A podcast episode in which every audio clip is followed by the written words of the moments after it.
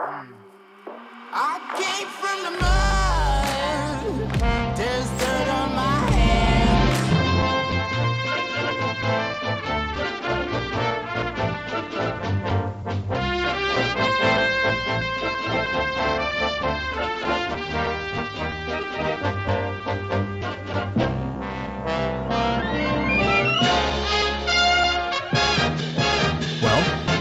Welcome back to the CJ Falls podcast. Number six, episode number six. Yeah. Pretty cool. We're, we're cruising right along here. It's amazing how, you know, when we started this thing, we said we're going to do it once a week, and all of a sudden here we are, number number six already. Yeah. Crazy fast. Yeah. I'm the the Grail. One of the Grail numbers is seven. I haven't told you that yet. I was Oh, going to okay. wait till the seven. So you got to make it to seven before somebody calls and says you're canceled. yeah. Can they really? I don't. Yeah. Well. I don't think so with the podcast. I mean, we could have like rioters out front, but Oh God, we don't want that. no, we don't. No, we don't want. We're That. a retail store. But yeah. So yeah. So episode number six, going to be talking about some pretty cool things that transpired um, a couple weeks ago uh, on a trip that I took. So I'm excited to share about that. And um, yeah, this is cool to be on here recording. I'm getting some really positive feedback from folks that are taking the time to listen to us on some long drives, especially during the holiday season here when they're going out and visiting people. So yeah. It's the perfect uh, podcast to shovel to soon. You can just put the headphones in and, you know, get the old shovel going. that's right. That's right. The old shovel podcast. Yeah. Yeah. Shovel her in. Um, so yeah, that's that's what we got going on. Um, anything going on at the shop? Yeah, so it's uh it's been pretty good as far as getting inventory back in the shop. We were a little nervous in November. We weren't really getting some of the shipments that we had planned and coming in. Right. Now we're starting to finally get some of our bigger companies shipments in, so they must have figured out a way to get it before the holidays, which is great for us that sell it. So yeah, our our store is plumb full uh, with a few weeks left to go um, before the before the guy comes down the chimney. So it's good to have uh, it's good to have the store ready to go and have a good selection for for customers to come down here and pick it out, and people are gonna have some really nice stuff Yeah. waiting for them this year. I remember we talked about that, you know, at the end of last year, and we talked about how you just like run out of product at some point in time. And I was in it this, you know, today walking around before we started the cast, and I was like, wow, you've done a really good job of keeping the store like full of product where people would be like, yeah, this is what I would want, this is what I would want. So I was very impressed to that. Like, Yeah, for sure. Well, you know, you learn is, as everything, as we always say in business, things evolve. Uh, inventory is no different, you know, amongst all the other things that you have to do. But yeah, you're absolutely right. Last year we had issues where, quite honestly, it was human error, the human being me, which is not really, on, you know, still learning some of the brands and some of the different sellers. And the other thing that's really interesting to me is like the sizing. Because like certain parts of the state and certain areas where people sell this kind of stuff or anything, it doesn't have to be outdoor clothing or equipment. Different sizes sell better than other sizes. right. So I won't go into what sizes sell better here, Sure. Stevens Point. but there are certain sizes that just do really well. And we quite honestly, we ran out of a lot of those sizes a few days before Christmas where people were coming in to still get think, you know, last minute gifts Right. that we didn't have. So we went uh the old saying I always lived by back in the day, I still holds true go big or go home. We went big this year with inventory. So Hey, I, uh, I definitely do a lot of that going big and a lot of going home. So yeah, a lot of going home too. Oh yeah, there's gonna be times you're gonna go home. Yeah, I do spend a uh, lot of time going home. Is does your representative like tell you like, hey, this is what we have luck with in different parts of the state? You yeah, I, yeah, I know what you're you saying. get guidance from somebody else. Yeah, a lot of it has to do with um yeah, so if you have really good reps, Yeah, no, this is just this is just clothing, retail and gear, right? right. Uh, I can't speak on behalf of some of the other For uh, sure. you know, other businesses, but yeah, if you have really good reps and you build a really good relationship with them where you can pick up the phone and ask them questions like that, Right. statistics as far as like what's some of the better selling items, you know, because all these big companies, of course, they- course, yeah. they they keep track of like all right, like for Patagonia, the better sweater is like one of the main pieces of clothing that they sell a lot of. Right. If you're yeah, if you're in the healthcare profession, that's a big one. You know, Right. I see how many people in healthcare wearing that all the time. Right. So yeah, so you talk to these reps and they give you a good idea of like, hey, these are some of the hot sellers within some of the different items. Because of course, like what sells here in Wisconsin may not sell that great in Florida, you know, for example, right? Obviously, different climate. But what I would say to you is that what we've noticed is a very big uptick in online uh, sales from falllineoutfitters.com Yeah. From places all over the nation because they're going to the big sites and they're finding out that some of those things are out. But we may have gotten in clothing or bags or whatever the case may be three weeks ago, and we still have some in stock. So a lot of people are just going to Google and they're typing in a specific item, not necessarily the you know a brand in the item, Right. and all of a sudden fall lines popping up because we still you know we keep a very Yep. healthy inventory of stuff on our website. It's real time data. Mm-hmm. That's how we're making some sales that way too. Well, and I would think also that you you still offer flat rate shipping. Is that correct? Yeah, we do flat rate shipping. We just signed up with FedEx. So I mean, I think that's huge too. Yeah, Having the product, you being a small business, I think there's a definitely a shift uh, to supporting those businesses as well. right. Being like, hey, shipping is really not that much different. Even if it was free, you know, your shipping is very reasonable. Whereas if you tried to buy three, four things, and especially if they're bags and stuff like that, they're going to shipping will shipping will cost you. Well, it will, and that's just it. You know, that's what we. I, I just like you're saying. You know, I think one of the things that we try to provide, like if you're gonna, we appreciate people shopping with us. Right. That's the bottom line. Not only with the rewards program that we have, and we could go on and on about that, but you're you know you're right with the flat rate shipping. If you buy one item or if you buy ten items from us in the same order, you're gonna pay that one time flat rate shipping. And luckily, we do enough business where we got you know FedEx gives us a pretty good rate uh, as well to get stuff out to people within two day. We do two day shipping, and uh, so yeah, it's like the it's like the uh, the building of a business, right? You know, you, when we first used to do shipping all you know all over, it was literally me boxing everything up, taking it down to the post office, standing in line, Oh, I remember. you know, getting the, yeah, getting to know the postal people very well. Uh, so that took time and money. You know, sometimes it was costed way more money because it just wasn't. You know, we weren't doing big enough business at Your the time. Your scale, your Correct. scale's Yep. improved a lot. Right. So now we're we've kind of um, really dialed that in, uh, having FedEx, you know, come here now and pick stuff up. Right. Doesn't mean now I don't have to go there and drop stuff off. So it's it's just a better process all and that's just the development of a of a, of a business as you as things move forward. You know, you try to get better and smarter and more efficient. I think efficient is probably the best way to say it. Yeah, and I mean, I think that to your credit, you're still, uh, you know, in some ways, like you have a lot of shop employees who are doing a lot of stuff, always helping stock, you know, face, you know, always working on that kind of stuff. But a lot of the logistical stuff, it, it's you and a, a lot of stuff. I mean, Cole helps with some of the flies and stuff, Right. But I I think you bite off a lot, and in you know, that I was saying is don't bite off more than you can chew, and I think. Uh, you're biting off a lot and you're chewing a lot. I, I think that's your advantage. But it's it's crazy to watch you from last year, where you you know we talked about it like because I've kind of gone some of this journey with you for the past, you know, Oh, for sure. Yeah. 18 months to some degree. Yeah.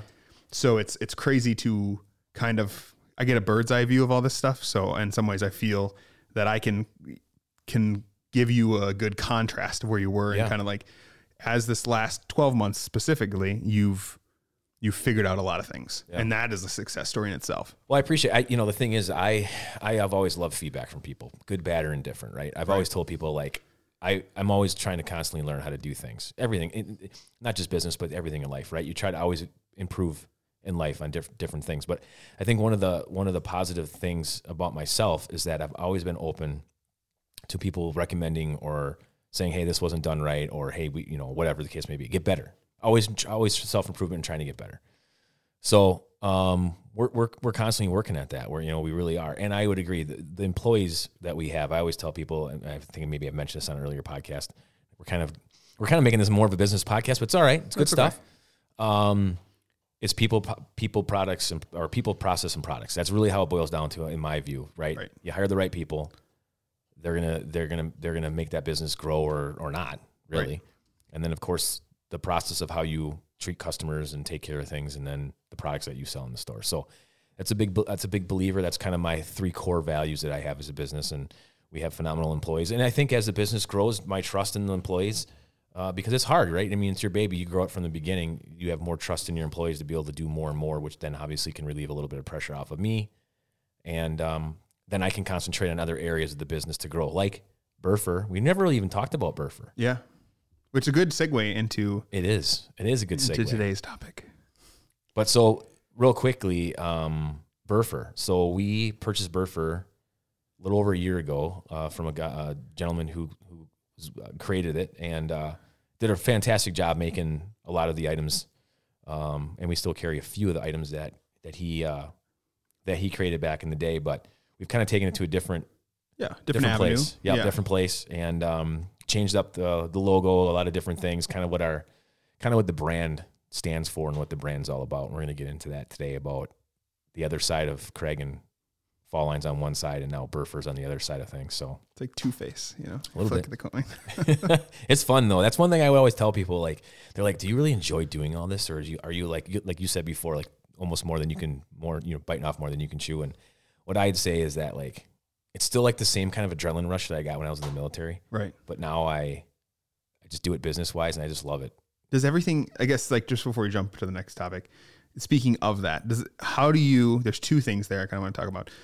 How do you find that motivation? One, and then two, like, does anything ever get boring? No, I don't think so. That's just that's just it. Like with me, like we're always getting new products in here. I'm already I'm always searching to bring better things into the store.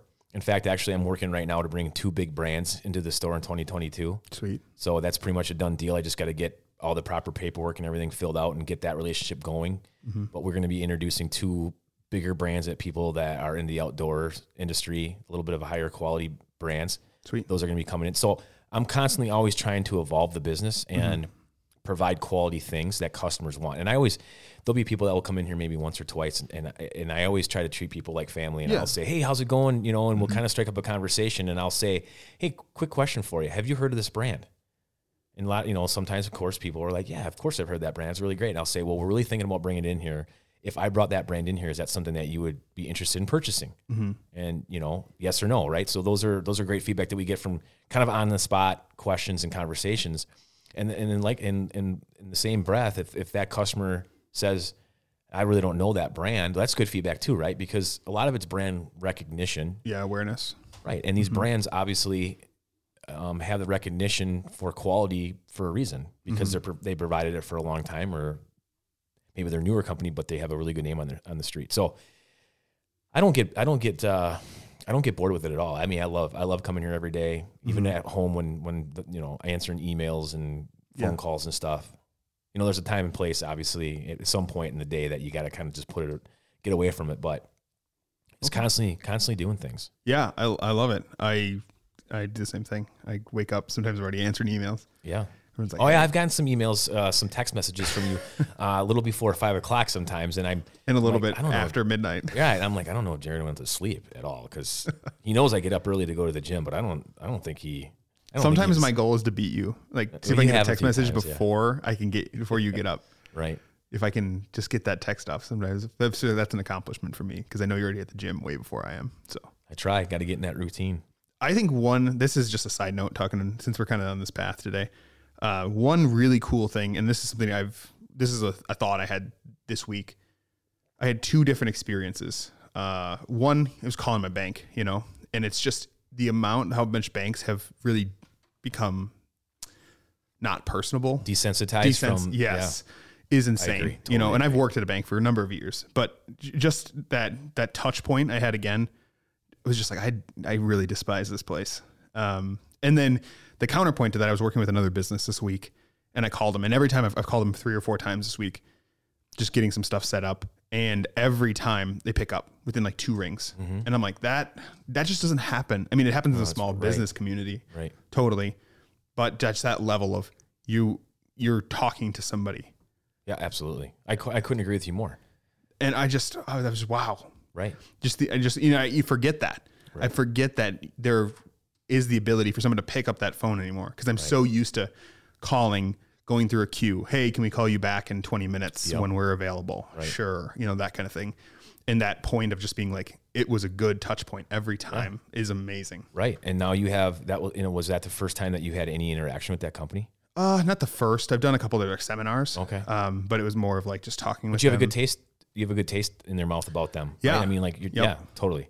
and that's what I told you know, and I like to tell people that too. And it's yeah. probably I'm like my I'm being my dad. That's you know? awesome to hear you say that. thank you good customer service and i think because i'm still in customer service Right. you know um, i've had some good conversations this week and some bad ones Yeah. where i've been like hey you know this was kind of a crappy you know decision on your part as a company and then there's some really it's like hey this was really awesome so we've kind of really got the variety of Yeah. of I, things I do that too. I, I, I- really commend you for giving that feedback to them, right? Because I think sometimes businesses don't get that feedback Mm-hmm. and they may be doing it terrible for a long time, but no one ever says anything because we talk about this all the time in the podcast. Nobody has the time, right? right But I'll deal with like even some of the brands that we carry in the store. Obviously, you build relationships not only with the rep of the brand, who's like the traveling salesman, literally the guy who goes around and shows you all the items that they carry. Yep. I have I try to have great relationships with them because they can help really help your business. Yep.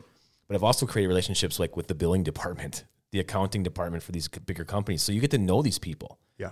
And I'll tell them all the time, you know, like if they're doing great things, I'll make sure I'm, you know, hey, just want to let you know that you guys are awesome. You guys really do a great job of taking care of me as a dealer for you. And there's been times where it hasn't been that way, and I I have not had a good rep. Mm-hmm. And I'll tell them that too. I really will, and I'll do it. I'll do it tactfully and cordially. I'm not. I'm not gonna. I'm not a jerk, you know. But people, I think, sometimes are need the feedback, but then the, the other side of the coin is people are afraid to give that feedback as Yeah. well. Hey, as long as you do it respectfully and tactfully, it's a positive. You know, like we used to always say in the military, like you learn a lot of things from like the really good leaders, but you also learn a really a lot of really good things from bad leaders as well. Oh, for sure. So people need the feedback. I agree, and I think in the on this the like almost the smallest degree, if that person that rep is really giving you that ability to like, wow, this is good. It's really going to help that person too. And you never know where people are. You know, somebody could be having a really bad day, really bad news, and hopefully that's something to brighten up their day. And so even just you doing that, even if it doesn't get back to the company, Right. it hopefully has an effect on them being like, you know what, I'm I'm actually worthy in my job. It has purpose because somebody else is and someone validating that. Right. One thing I think, you know, like you asked me as far as like with the business side of things, one thing that I do worry about, and I'm a very, very transparent with my company. People come and ask me Yeah. questions about business. I'm very open to share. Um, I, I do worry though, because when I first started this business, it was just me. You know, I'm the one doing everything. And, and building the relationships with our customers, and we can, we continue. We're very blessed. We're continue. We continue to get new customers daily, but a lot of these folks are repeat customers, and I like to believe they are repeat customers because they they they've built something with the store owner. You know, the old fashioned way of how it used to be, Right. where you feel a sense of belonging to a, a business because you know people know me, they know my story, they know my family. You know, maybe they don't know my family personally, but they know that I have a family, and you know, how how are they doing? So you build that interpersonal relationship with with the customers. What I do worry about, and I can understand it now from uh, when you see companies grow, Right. is that I don't want to lose any of that, right? Because now I'm not here 24 7 like I used to be, because now I'm out, you know, dealing with different reps or I'm talking to different people or I'm going to different shows to look at gear. So I'm not in the store as much as I used to be. Like this trip that we're going to get into, that I mean, yes, that was. That was more on the Burfer side of things, but I wasn't here. Mm-hmm. But I got great employees that are. That's where you really have to rely on hiring the right people so that they represent you Yeah. and your brand, right? But I do worry about that because as you know, like anybody, you know, I want the business to continue to grow. Both businesses, Fall Line in particular, with the with the with the um, storefront. But I can't I can't be here all the time. Right. Nor should you. well, yeah, I mean, it just I think if you want to have any if you want to grow the business and continue to like I said to bring cool things in here or quality things, I should probably say more quality than cool, even though they are cool quality. Um you can't be here all the time and that's my only concern. And again, hiring the right people is number 1. If anybody's looking to start a business, you know, you- obviously a lot of people can't have employees right away. Right. Some can, some but some some can't. Hire the right people. Yeah. Human capital. I mean, I Oh my gosh, yeah. you see that with so many times, you know, and it's about integrity too, right? I mean, Right. you have the right values. You hopefully look for employees with the right values. You know, how many disastrous nightmare stories are there? People just like, we need bodies, bodies more than anything.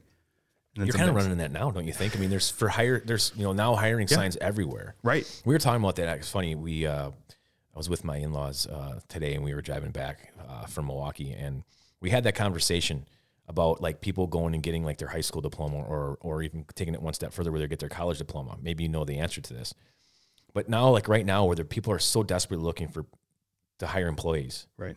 especially now during the holidays. When they when you fill out a job application and you put on their high school, you know, high school diploma, yes or mm-hmm. no. If somebody puts on their yes but never graduated from high school, or if they now obviously if we're talking more of a, a general labor or maybe a job that doesn't require you to have advanced schooling, Sure. are, th- are those employees really going to go and check to see if you really do have a high school diploma? Not at all. Right. Right. Now, obviously, if you get into something where it's more specified, right? So if you're an engineer or you're in financing, and they and they require you to have X amount of degree, and you put on there that yeah, I graduated from UWSP in business, Right. I would hope that the employers are looking into that and wanting a copy of. I don't think they look at transcripts, but I'm sure a diploma. Right. I mean, I'm, I, my business is so small, I haven't had to come across that. But I'm, I'm just, we talked about that, you know, like with, with, with the need of hiring employees so much, how far are you really, how far is the employer really digging into the background of an individual they're proposing to hire or bring onto their team? I don't know the answer. I would hope it would be. Yeah. I I hope it would be too. Or like I have run into this all the time. You know, I get asked to be references frequently, and then how many businesses actually follow through on that? Yes.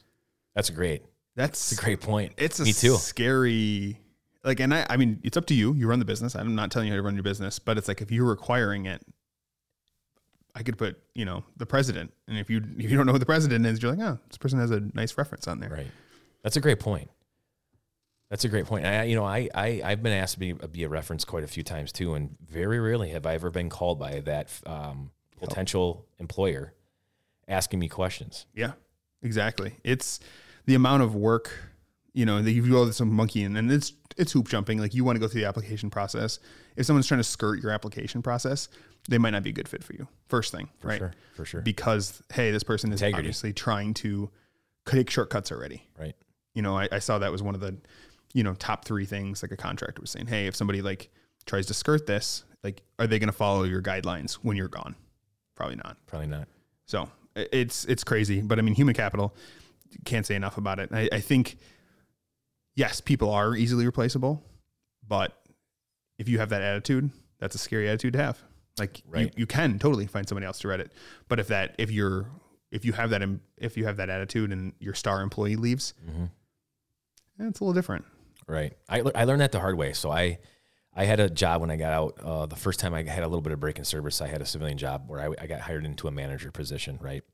And they had, uh, we had employees, like I was able to do the interviews and hire the, you know, I had a, a guy higher than me that was obviously inside the interviews as well. But I had the ability to hire and, various you know, let people go depending on how, how they did for the job. And I can remember, you know, um, we had several, we had different routes. It was a newspaper company. We had several, we had seven or eight different routes that I was in charge of as a manager. Right. So I would have to hire these people to go out and deliver and stuff like that. Well, it was it was very overwhelming. Like if we couldn't fill a certain route, it was very overwhelming for me then because I then it, it fell on me. Right. I had to go out there and fulfill that route. So I can remember I was very young, even though I had some leadership and experience from being in the military for a little while. I can remember making the mistake of keeping people on that job longer than they probably should have been, even though they did a subpar job at certain in certain areas. But because I didn't, not that I didn't want, I didn't work hard, but not not because I didn't want to be chasing all over the county to fulfill the, some of the things that they've missed. Yeah. I didn't let some of these people go. Yeah. So the quality of employees that I had working for me was not that great, which in turn what happened was people called because they weren't getting their mail on time. Uh, some people didn't get their mail for the evening, you know, blah, blah, blah, blah, blah. The, the list goes on. But then there was another guy who was out, you know, there was four of us. The other manager, he would bring a person on, and if they didn't fit the bill in two days, he'd fire them, and he'd be out there delivering. Right. He, he was putting in a ton of hours, and I was like, man, I don't know what's this guy doing. But you know what? He was smart Right. because he was finding the right people. Once he found the right people to fulfill those jobs, then his job got super easy. And Then all he had to do was manage people and not be the actual person out on the route. So that was a really hard lesson for me. And it fits perfectly what you're saying is, you know, you got to hire the right people and be willing if that person doesn't work out for your company or for the position, you got to, you know, I think in the the even bigger part of that is like, and and I think it from like the employee team perspective. I am, you know, one of many people in a team. And if I'm keep looking around and I'm like, well, that person sucks and that person sucks and that person sucks, and it's not like nothing against them as a human being, but like we're in a team, right? You hope that person is, whatever, yeah, yeah. pulling their weight. Right. You know, you're hoping that person is an asset because at the end of the day, you are trading your time for money. And we've said this, I think, before. When you trade your time for money, is my time just as valuable as somebody else who's like doing half of the amount of work? right. If you're paying them, you know, you're probably paying them close to the same. You are saying in the end that they are. So Right. it's tough. And, and I agree. Like, and it's, and if you, if you're that guy who creates this amazing team, you are saying, Hey, and this is the really important part, I think too, that manager is willing to do, he's not asking you to do something that he wouldn't do. For sure. And that's something you do at Fall Line. For sure. You would never ask somebody to do something that you wouldn't do. Right. And I think that and, and like back to that work ethic thing, that that's an aspect of it, and that's something that we sometimes lose track of. It's Right. I'm this manager. I I worked hard for here, so now I can kind of like put my feet up a little bit more. Right. Right. Well, yeah, and it takes time. It takes time, and like I like I just admitted with uh, my experience when I was younger, I just I didn't learn that lesson. Right. It was a hard lesson that I had to learn, and it, like you you couldn't have summarized it any better. I was putting in a ton of hours because I didn't have the right people in the right places, and I didn't have a good team. Right.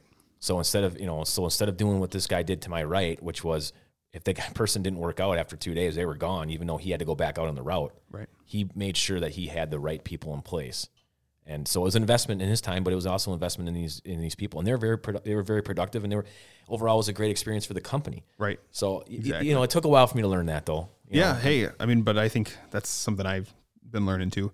It is hard to be like, yeah, this it's gonna make more work for myself in the short time, but it's all about you know, life is so much a marathon, not a sprint. Right. Oh yeah, big time. When you're younger, you don't see it that way though. So You want instant, like you were saying. Uh, you said in the podcast last, uh, second to last one, we talked about your instant gratification. Right? People want instant gratification. They go get a job somewhere. They're making halfway decent money. Naked, you know, the potential is is, is there to make more, but they so, as soon as they start making that money, it's like, oh, I'm gonna go out and buy a new car. Yeah. you know, well, how much is that going to cost you per month? Well, it's only four hundred fifty dollars a month, right, right? But and- don't get me wrong, you need to treat yourself you do. Yeah. you, got to take care of yourself. You got to treat yourself. But like that, there's that, there's that instant gratification instead of hey, let's like let's work here for a while. Let's still drive the, the car that I had in high school, Mm-hmm. and and continue to work hard to make more money. And then when things are very comfortable, then if I can afford it, Right. That was like one of the you know best pieces of advice I've ever gotten is like you know live within your means, and I think that's that's the moral of it. You know, just because you make you can go to a new job, you could hop from a new job, 50, 60, 70. But if you keep spending 50, 60, 70, yeah, you haven't moved up. No. You've really just stayed the same. Sure, you have more nice things. You know, that's great. I mean, that's what you want to do. That's your prerogative. But, you know, at the end of the day, sometimes when you buy things, they're they're things that you want and they're not assets that make you money. right, You know, if you have a truck and you're a roofer and you're using that truck to make money, that's a great investment, right? right. But if you bought a Lamborghini, You strap a ladder to a Lamborghini. I'm sure I could figure it out. just put the old uh, dump trailer behind her. right. Well, no, I, I, I, again, I don't, there's, I don't disagree with you a whole lot on stuff, and I would agree with that on that statement as well. I think, I think sometimes though too, like if you are, if you are doing well enough, where Yeah. you know you can have a, a sports car, or you can, maybe you don't need a pickup truck for work, but you would like to have a pickup truck to haul your boat, or, or, Oh, for or, sure. you know, whatever, whatever the case may be. You know, life is short, without a doubt. You know, um, live it the best you can, as long as you're living within your means. I, I agree Sure. with that. That's, but you know, we're talking like old guys here. Yeah. This is what, hey, If, is how, if we were in a podcast and we were in our twenties, we'd be saying that. We'd be like, "Oh man, you know, guess what? I went and looked at that brand new Ford Bronco that just came out. I think I'm gonna go buy it. Well, how much is it per month? Oh, it doesn't matter. It's like eight hundred dollars a month. yeah. But I think I'm gonna. I would look so good in that Bronco. No, I just I don't know. Like I guess that's what I those moments when I when I applied for my loan for my home, they were like, you know, how much debt do you have? Like, well, you know, I've got some student loans, like about thirteen thousand dollars, and you know, and I already paid off a good chunk of it before that. And he's like, oh, do you have any like I was in credit card debt, but it's paid off like every month. And he's like, he's like, you know, like, and it's all about the debt to income ratio. And he's like, oh, you're just super good. You're super good. And I'm like, man, like. And you know, it didn't feel like it, but the way it's sometimes viewed, it's like monthly, right? So you're you Yeah. you put your stack yourself up monthly. It's like, well, this month if you just keep earning, you're good to go. right? And sometimes that's like I'm sure among probably a lot of people who listen to this, there's that there's a beauty in sometimes being a little bit more debt free or having that freedom. So Right. I agree. You got to have the boat, you got to have the fun, but it's it's a it's a trade off, right? You Oh, know? it is. It is right. Well, and I think it'd be cool to, to have somebody on here at some point too in the podcast that maybe knows a little bit more about that stuff than we do, just to kind of talk about it because I I find that interesting Mm-hmm. for sure. You know, and I think there's probably other folks out there too that would find it interesting that you know like a financial planner or Yeah. somebody you know mortgage lender. I don't know whatever the case may be, but those those are kind of cool things I know that you and I had talked about wanting to do on this podcast to Yeah. have some fun like we did with our holiday special. Um, but uh, also to have good information too that we can put out there. So it's interesting for folks to listen to and maybe pick up a few things that they didn't know prior to listening. So Yeah, I think yeah, I think that's and in closing for this section, I think that's good. We kind of riffed on some stuff, but I think that's in the end of the day, this is what it's about. Two guys just sitting in a ghost town Yeah. on some rocking chairs next to a waterfall. right, I'm, I'm world building over here. Yeah, you are. I like it. I like it. So Craig, you just got back. I mean, like not just back, but you know, Right. Yeah. A few weeks ago. in a relative time, a few weeks ago. Yeah. So to kind of go a little bit into, um, so with Burr Fur Company, we, I'm kind of like this. I always tell this to, uh, I always tell this to Amy and stuff. Like, I always wanted. I I, I love the the theory or the idea of like the ranching and farming life. Um, to me, it's um, it's just like we talked about like in episode two with hard work. You know that kind of lifestyle. You've got to put the work and time and effort, energy and effort into it. And I think that's really kind of how we we built the Burfer brand, how we're how we're building the Burfer brand going forward, how we kind of rebranded it. Um, you know, we use um, you know bison bison hide for our work gloves, our, our mittens, and that's just a hardy animal. And I think that's kind of like what that brand is to us: is the ranch, the farm, blue collared lifestyle. Get out there, use these for your you know use these for your hands for tools to get things done type of type of thing. Mm-hmm. Um, so I had the opportunity. I got asked, uh, which was awesome. I got asked the opportunity to go out to Wyoming, um, out to a working cattle ranch. Okay. So we headed out there, and uh, yeah, let's So I guess for people that don't know, yeah. Burfer, like what is the ethos of Burfer? Well, basically, it's like small batch. So it's almost like coffee, right? To an extent, we make small batches Right. of hardy work gloves, insulated work gloves, and regular work gloves, and then a couple other things. We did some wool mittens, and there's some other things that we've kind of uh, kept with the brand. But we've our big initiative is to make these hardy work gloves, basically for men and women, Right. um, and something that something that has you know like you know especially here in the Midwest or even out west, something that's going to protect your hands from the elements. Right. You know, bringing in back that heritage of the bison Correct. with the American, you know, it, it's very American. To, Yeah. Oh yeah. Big time. Very American. So, so yeah. I mean, we. So it was a great opportunity for us to go out there and basically work in this uh, work at this cattle ranch. I wore I wore the I wore the uh, Burfer work gloves and the insulated gloves because the temperatures were one day it was like sixty. A bit chilly. It was a bit chilly. One day it was 60. It was beautiful out. So I was wearing the work gloves. We were, um, I'll get into a little bit, but we were, we were uh, rebuilding barn doors and hanging barn doors on some of the barns and stuff. And, and the next day we actually got to um, get some, uh, get the cows loaded up on some trucks to go out to the uh, ranch for the winter. They're going to a different ranch for the winter to winter, winter the cattle.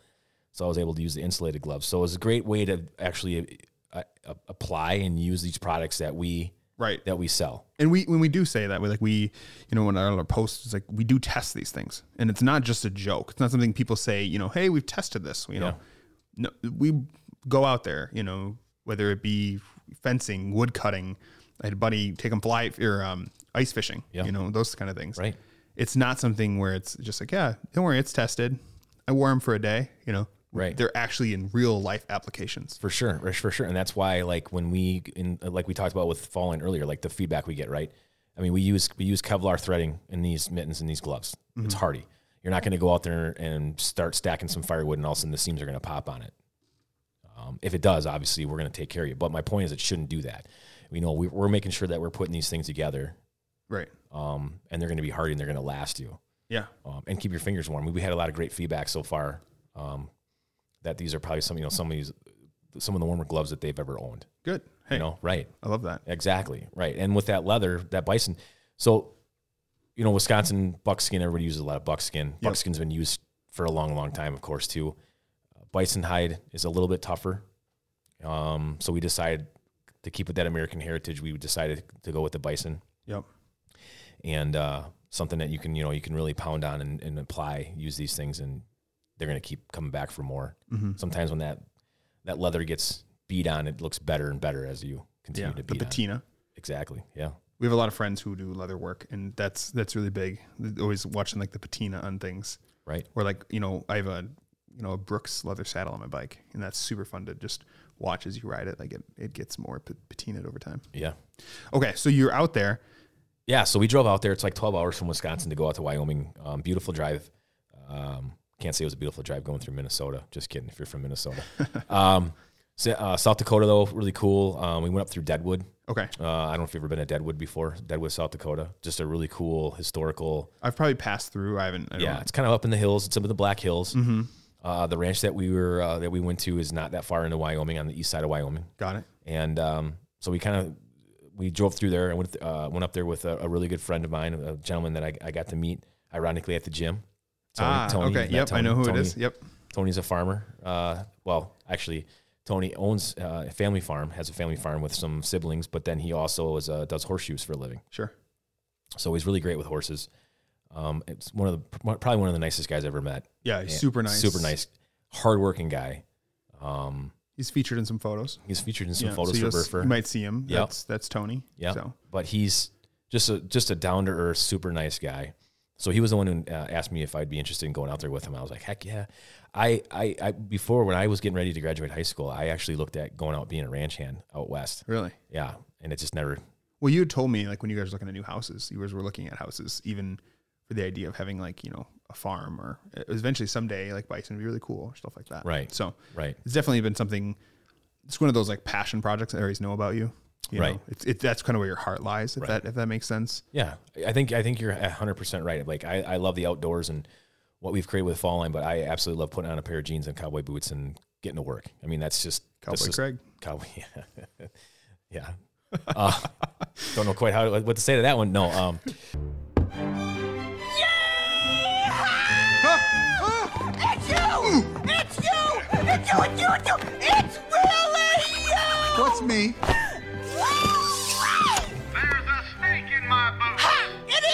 Please stop saying that. no, but yeah, I mean, like, Yeehaw is the appropriate answer. yeah, answer. yeehaw, yeehaw. Um, but no, I just, I just something to something to be said. Like when you do that, like when I when I throw when I throw the, those on those on, it's time to go to work, right? And it's just that hard work ethic. So, um, so yeah, so we went out there, um, and the whole premises was that, like I was kind of explaining before, is like, so this is kind of like a three season ranch now. Okay. Um, it used to be back in the day. So the, fa- the ranch has been um, in the family since the late 1800s in Wyoming. Sure. And um, the uh, the ranch used to be a you know a full full time working ranch. Uh, they would have cowboys come and you know help them bring the you know take the cow the cows uh, excuse me the, yeah the cows and out to the Black Hills. Mm-hmm. And they would graze in the Black Hills all summer, and then in the fall they would actually bring the cows out of the Black Hills down to the ranch, put them into the corral, run them through the chutes, have the veterinarian check them out, make sure everything's ready to go, um, and then they would go back out and graze for a while until um, I mean, they would stay there in winter Right. year round. Um, now it's just a three three season ranch. The um, the owners of the ranch um, are getting a little bit up there in age and Sure. still love doing it. Um, they can't, ironically, can't find some of the same help that they the ranches once used to get. So they've um, they've just found it, found it to be more effective financially and just more effective to send the the herd to a, uh, a different ranch, a full time ranch, Right. where then they're just they're taken care of through the winter and fed and stuff like that. So the whole premises of the trip was for us to go out there and um, help get the uh, bring the cows in from the ran- uh, from uh, from grazing just outside of the ranch, bring them into the corral, run them through, um, and get them loaded up on semi trucks to get to the winter to the winter ranch. Semi trucks, really. hmm yeah. Okay. Yeah. So when we went out there, um, we were really fortunate with nice weather. usually Wyoming, this is from my understanding because I haven't really spent a whole lot of time in Wyoming, but usually it's very similar to Wisconsin, but out there they don't have the trees. Right. You know, this ranch is over two. You know, I, I think the ranch is well over two thousand acres. So we're talking, yeah. So this is a big ranch. This is this isn't like you know a couple hundred acres. This is well over a couple thousand acre ranch. Right. Uh, but we got out there. It was in the 60s. Um, the one day that we were there, but it was very cool. You know, like if, if nobody's really had the experience, and if, if folks are listening that have had the experience, they can relate to it. But I've never never really been around that before. But just it's it's it's just a different lifestyle out there. I'm not saying it's any better than the Midwest, but it's just a different lifestyle. You know, you get up early in the morning before the sun comes up, have your breakfast. It's like, you know, then you go out there and you work. You come in for lunch, get fed, and then you're back out there again until dark. And then you come in for dinner. We might have had a cocktail hour before we ate, but then we had dinner, and pretty much we were in bed by like 7:30 at night, 7:30, 8 o'clock at night. Like you're spent. Right. Um, so she, um, the ranch owner needed some help. Um, like I was saying, the winds out there are really strong. They come whipping through the Black Hills, and um, So tell me about like explain the location, you know, like for people yeah. who are So the ranch is located on the outskirts of the Black Hills. okay. Um, What does it look like? Yeah, I mean, it's just it's like you would think.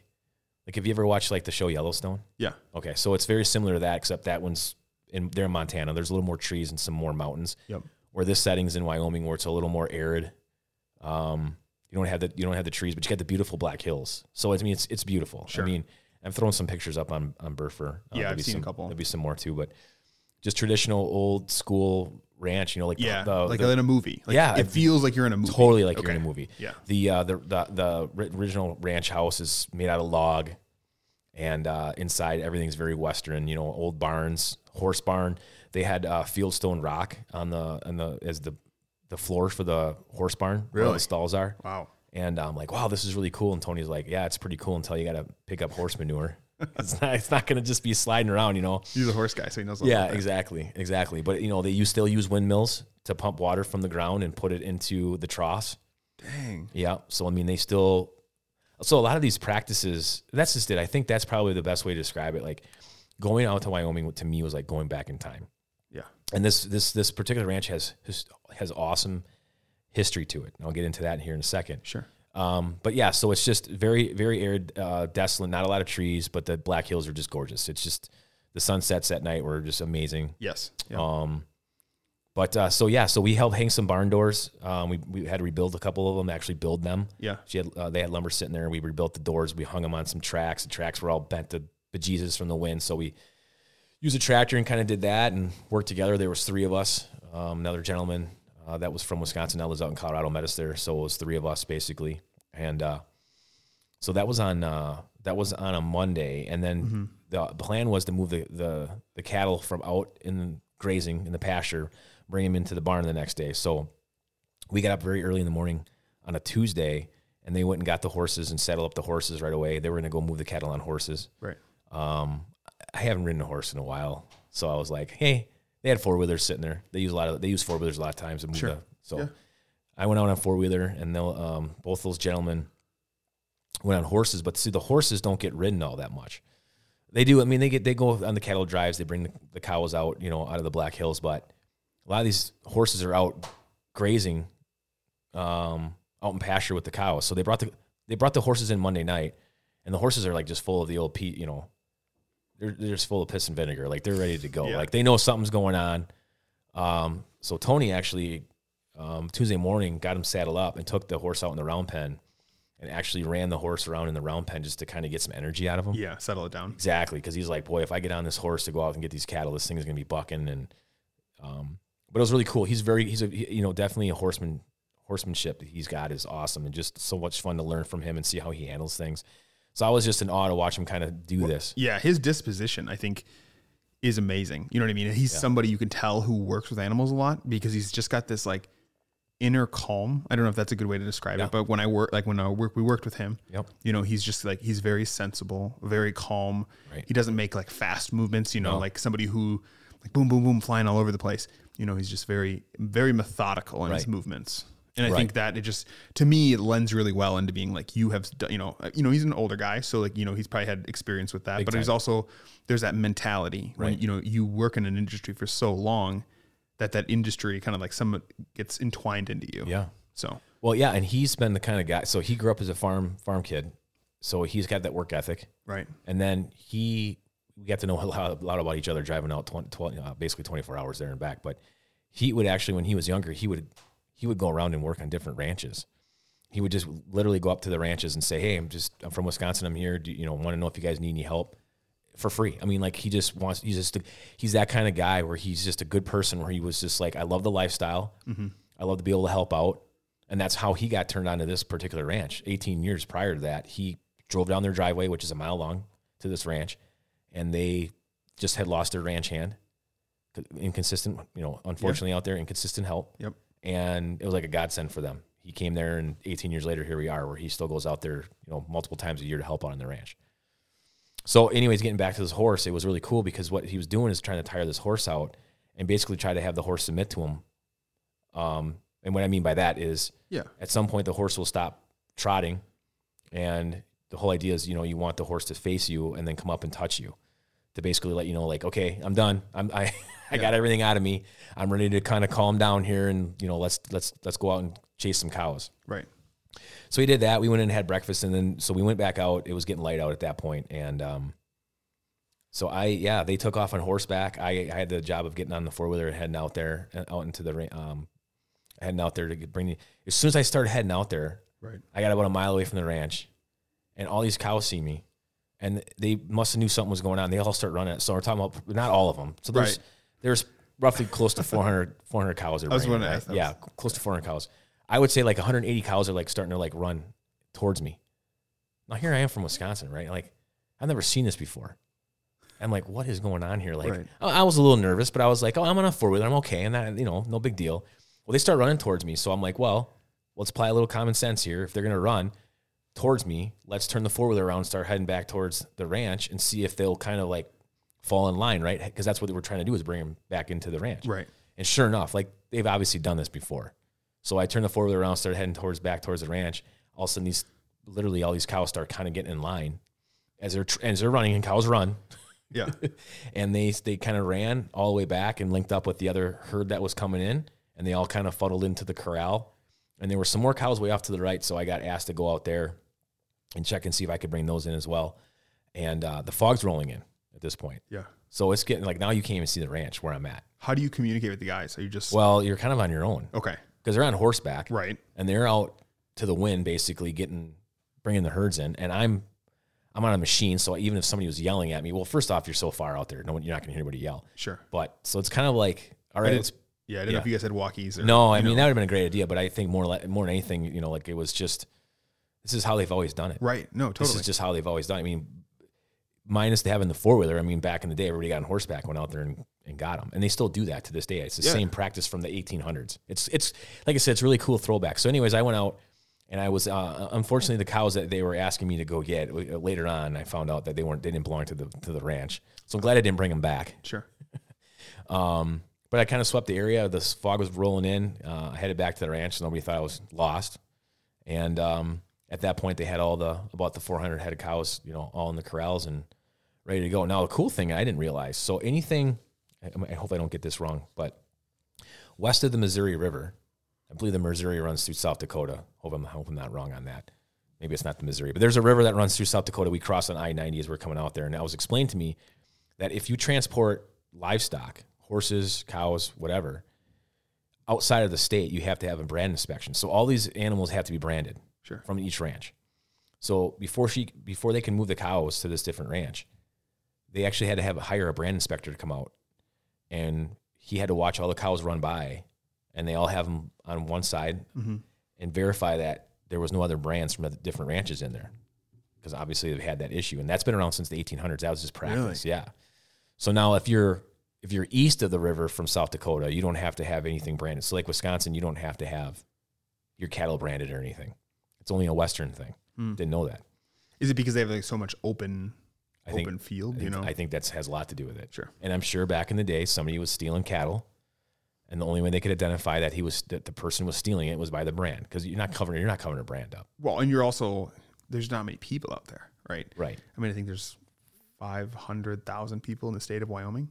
Something like that, yeah. Yeah. Right. I did the math because I did my EMT out there. Oh, okay, that's right. You said that. You yeah. spent some time out there. So But yeah, so the brand inspector came through, verified everything was good to go. They got a head count, and then basically my job was to just kind of, you know, they can only f- put 45 head, you know, head on a truck. right, So the semi trucks got there, they backed up, and um, pretty quick process. yeah, it is a pretty quick process. So these cattle have been moved um, by semi before, so they kind of knew something like, well, they're excited because they know they're going to go to greener pasture to graze for the winter, right? So they're, it's really weird you, to say that, but you could tell the cows were, they weren't mooing. I guess that was what you would say. There's probably a more technical term that I'm messing up, but It's okay. they were just, you know, they were, they were, they were real calm, sitting in the pens, waiting, waiting their turn to go. But you know, so we would separate about 45 of them. My job was to kind of push them up to the next crew, and then the crew had them in the round pen, and they would count off. Hey, we need 10 more, you know, over here. And I didn't realize these semi trailers, these livestock trailers that you see with the semis pull them, um, they're two tiered. Really? So you can you can put uh, cattle up on top, and then they close that off, and then you can run cattle cattle underneath them as well. Sure. So yeah, so they have about 40, 45 to 50 head per truck. So they, I think they had seven or eight semi semi trucks. That's still. I mean, that's a lot of trucks. it really is, yeah. And this cow was like, you didn't have to do, give much convincing for them to run up the ramp to go in the truck. So yeah, they went up there and So just for people to know when they see cattle trucks going down the road, they're not going to the they're not going to the processing plant. A lot of these ca- cattle are a lot of these like, like the, the cattle that they have are not for beef. These aren't beef cattle. Right. They produce they have these cattle to produce um uh, calves and then they sell the calves off.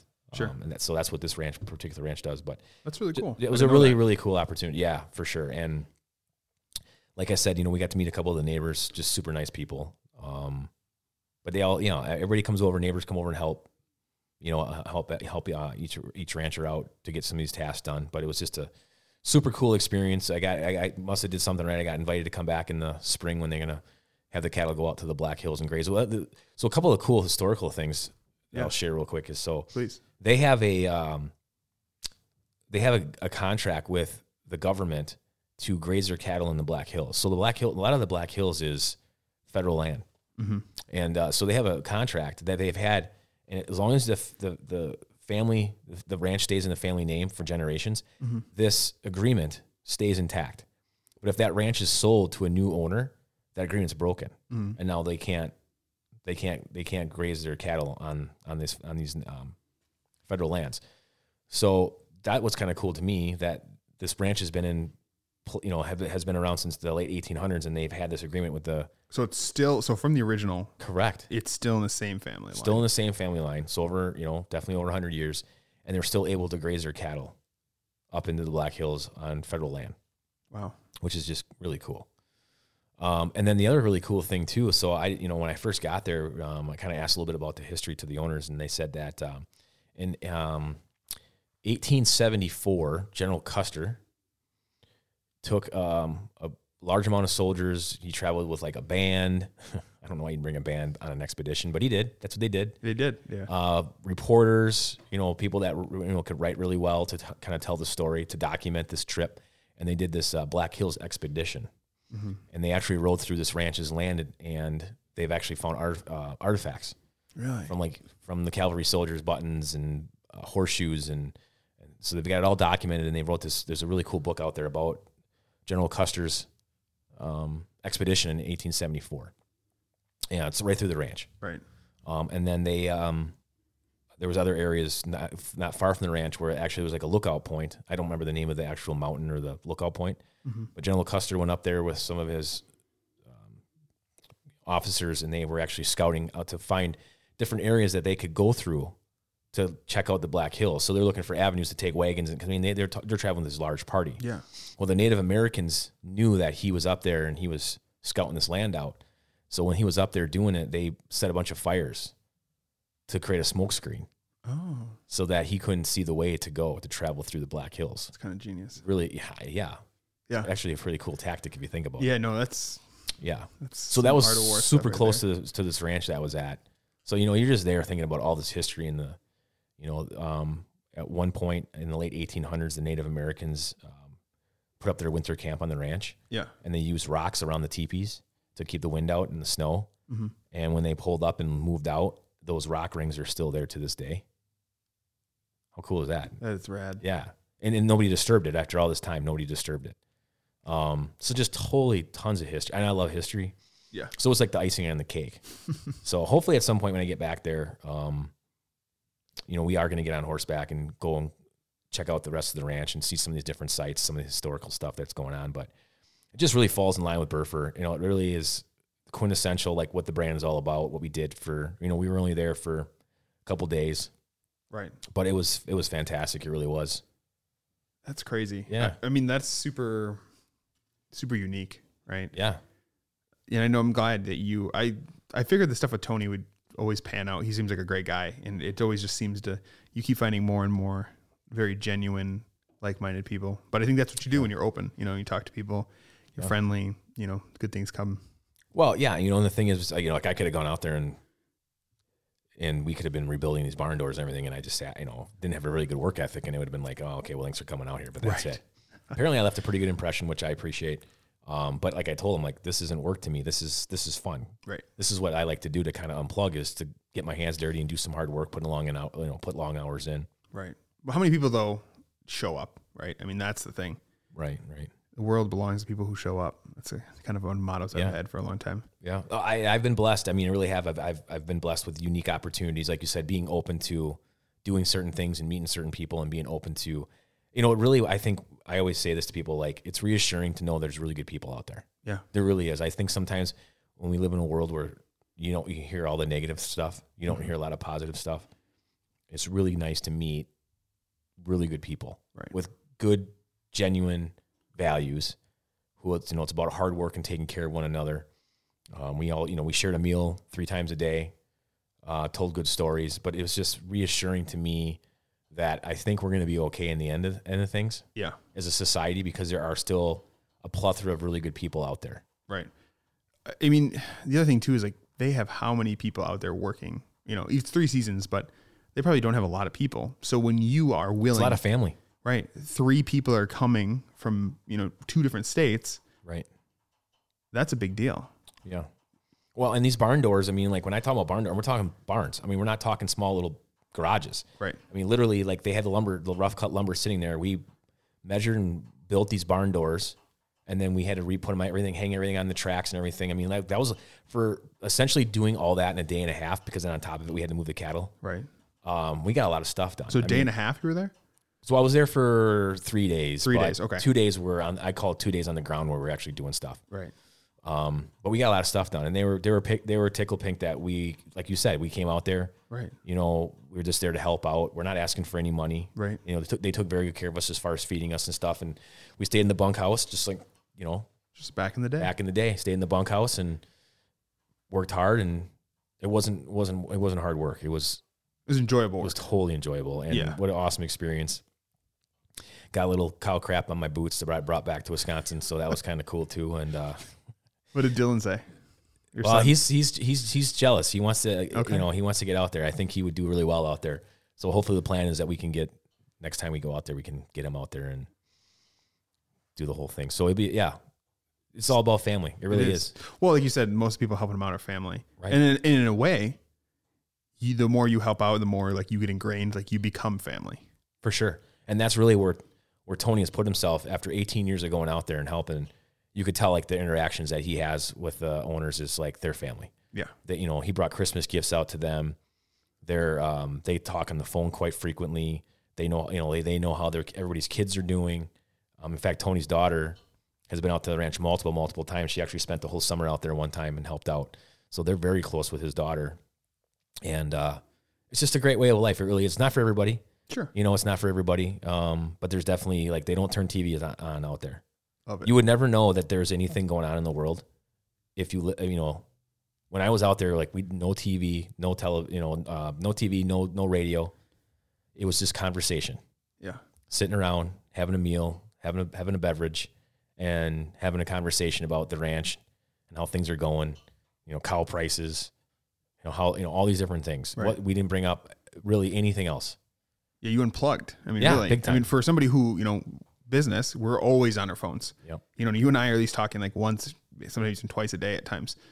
So to just get away from that, like Yeah. that probably felt good too. Yeah, it did. It did. I totally bought into the, idea of being out there without Yeah. a doubt. So I, I don't, I don't, I don't know if the, another Fall Line outfitters out there would be good or bad. I don't know.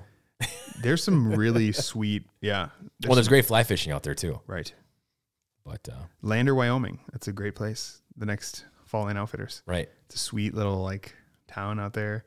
About an hour, I think an hour and a half from the Tetons. Correct me if I'm wrong. yeah, you're not far. Yeah. So it's right, you know, it's it's on the western edge. So it's, yeah, it's great. Yellowstone's right up there, Mhm. right above.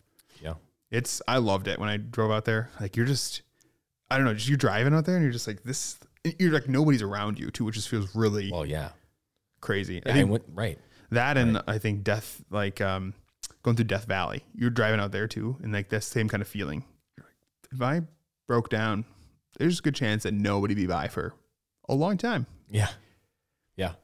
But I guarantee you though, if you were broke down, I would bet nine nine times out of ten, somebody would probably stop and ask if you needed help. Oh, for sure. You know, yeah. I mean, when you're driving out there, all you're seeing is cows and fields, Right. Which is just to me is beautiful. Well, it's beautiful in a different way. I mean, like you go through Indiana, Illinois, Southern Right. Illinois.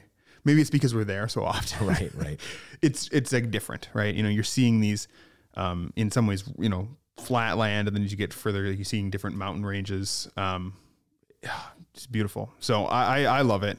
I would definitely go back in a heartbeat.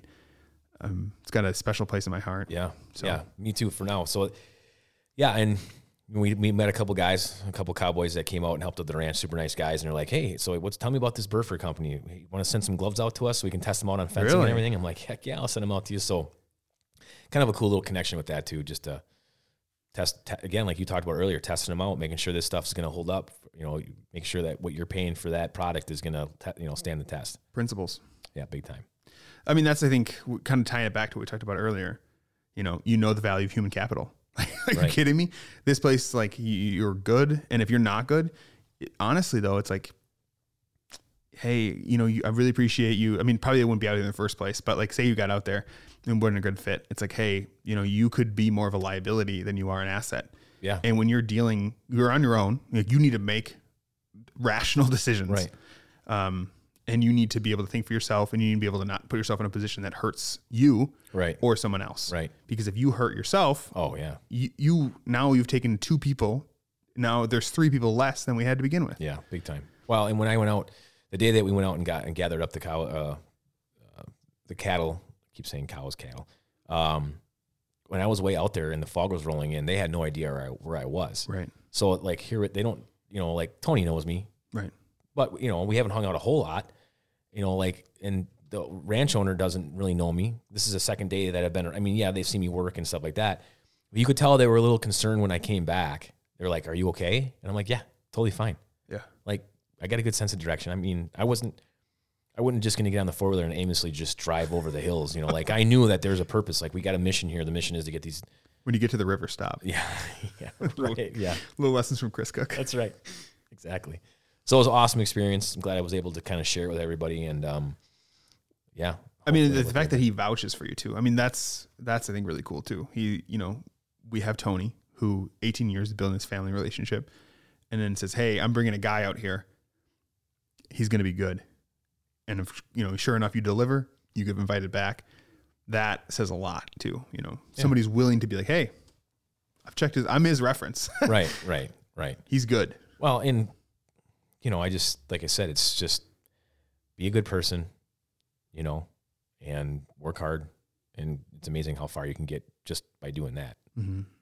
So Yeah, I like it. That's definitely the ethos of what we're working on. Always building right, yeah, we are something that you invest in that takes care of you. right. you know, if you can't be there, like you bought something or you have something or you have the support that you know will back you up. Yeah, yeah. The same time. way I know that I can call you and say, Hey, Craig, I need you to help me move this, you know, 300 pound crate. And you're like, Yeah, I'll be there. Yeah, Right. So for sure. I like it. Very cool. Well, thanks for everyone that uh, joining us on this lovely podcast. That's right. The old Western version, the old Wyoming version. Wah, wah, wah. yeah, exactly. it's it's coming. So uh, we just really appreciate you guys. We've getting a lot of great feedback, like Craig had said. Um, please, you know, like, subscribe. Um, if you are not following, give it a follow. Um, write a review. That always helps. If you're on Apple Podcasts, trying to really just have conversations that uh, It's all about having fun. That's what we talk told. about. Yeah. We're gonna, we're gonna go all over the. Sometimes we're going down different holes on different topics, but that's what this is all about. It's not going to be one topics based. It's going to be about a bunch of different things. And the feedback we've gotten is uh, they people enjoy that, that. That this isn't just a a fly fishing podcast. Yeah, This is everything encompassed into it. We talk a little business.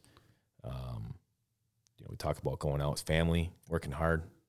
That's what it's about. yeah. So I love appreciate it. every day. That's what it's going to be about. That's right. So, all right, guys. We're going to sign off, and we'll see you on the next one. Sounds good. See you next time.